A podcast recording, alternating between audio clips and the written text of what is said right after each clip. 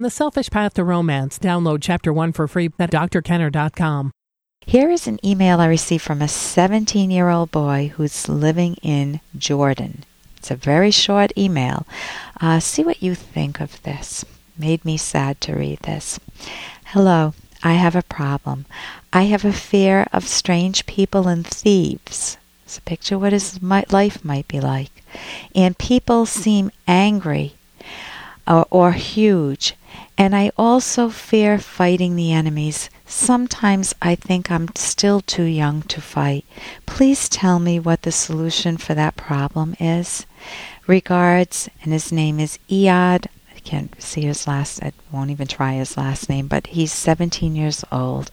And that made me very sad to hear because I think he's trapped in a situation in the Mid East where he's going to have to fight. He may not, he, he's just trying to get a handle on the world, and his moral compass may be all over the map.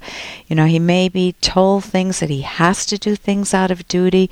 Well, try fighting a war out of duty. He's a scared kid, he's not a mature kid who understands why he's fighting.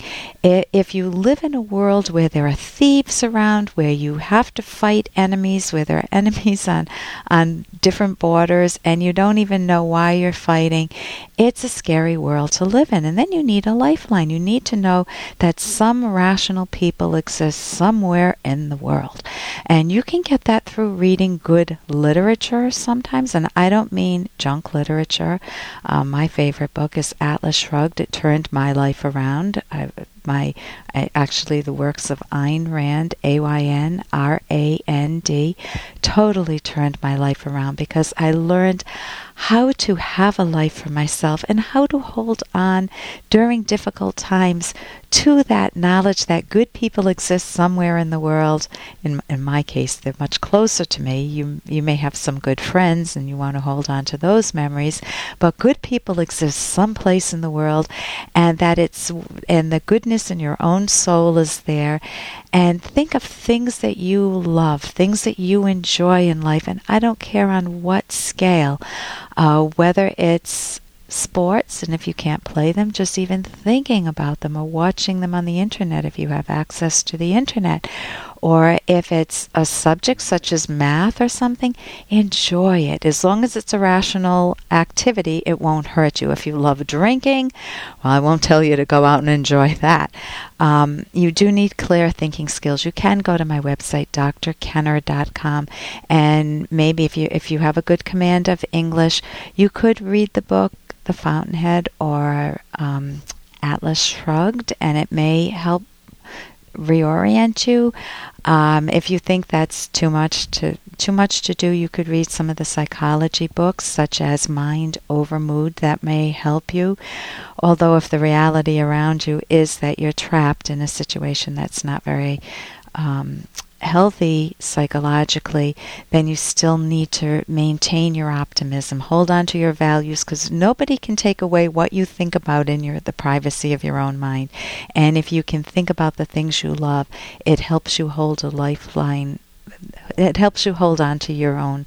Uh, uh, core core self and build on that too. Think of what can I add to those thoughts that what hobbies or what can I do that can bring more joy to my life, even if it's growing a garden if you enjoy that.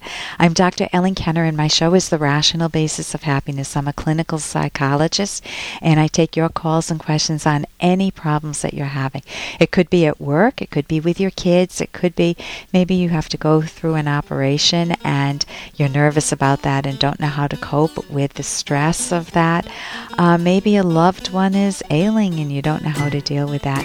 And we can talk about good things too, but typically people don't call a psychologist when they are experiencing very good things in life. I'm Dr. Ellen Kenner again. My show is The Rational Basis of Happiness. You can pick up the phone and give me a call toll free 1 877 D R K E N N E R. Here's an excerpt from The Selfish Path to Romance, the Serious Romance Guidebook by clinical psychologist Dr. Ellen Kenner and co author Dr. Edwin Locke. Here are a few more assertiveness tips that may help you express yourself more effectively. 1. Pause to let your partner digest what you have said. Give your partner time to think, ask questions, and respond. Do not demand that your partner give you an answer or an apology right then and there.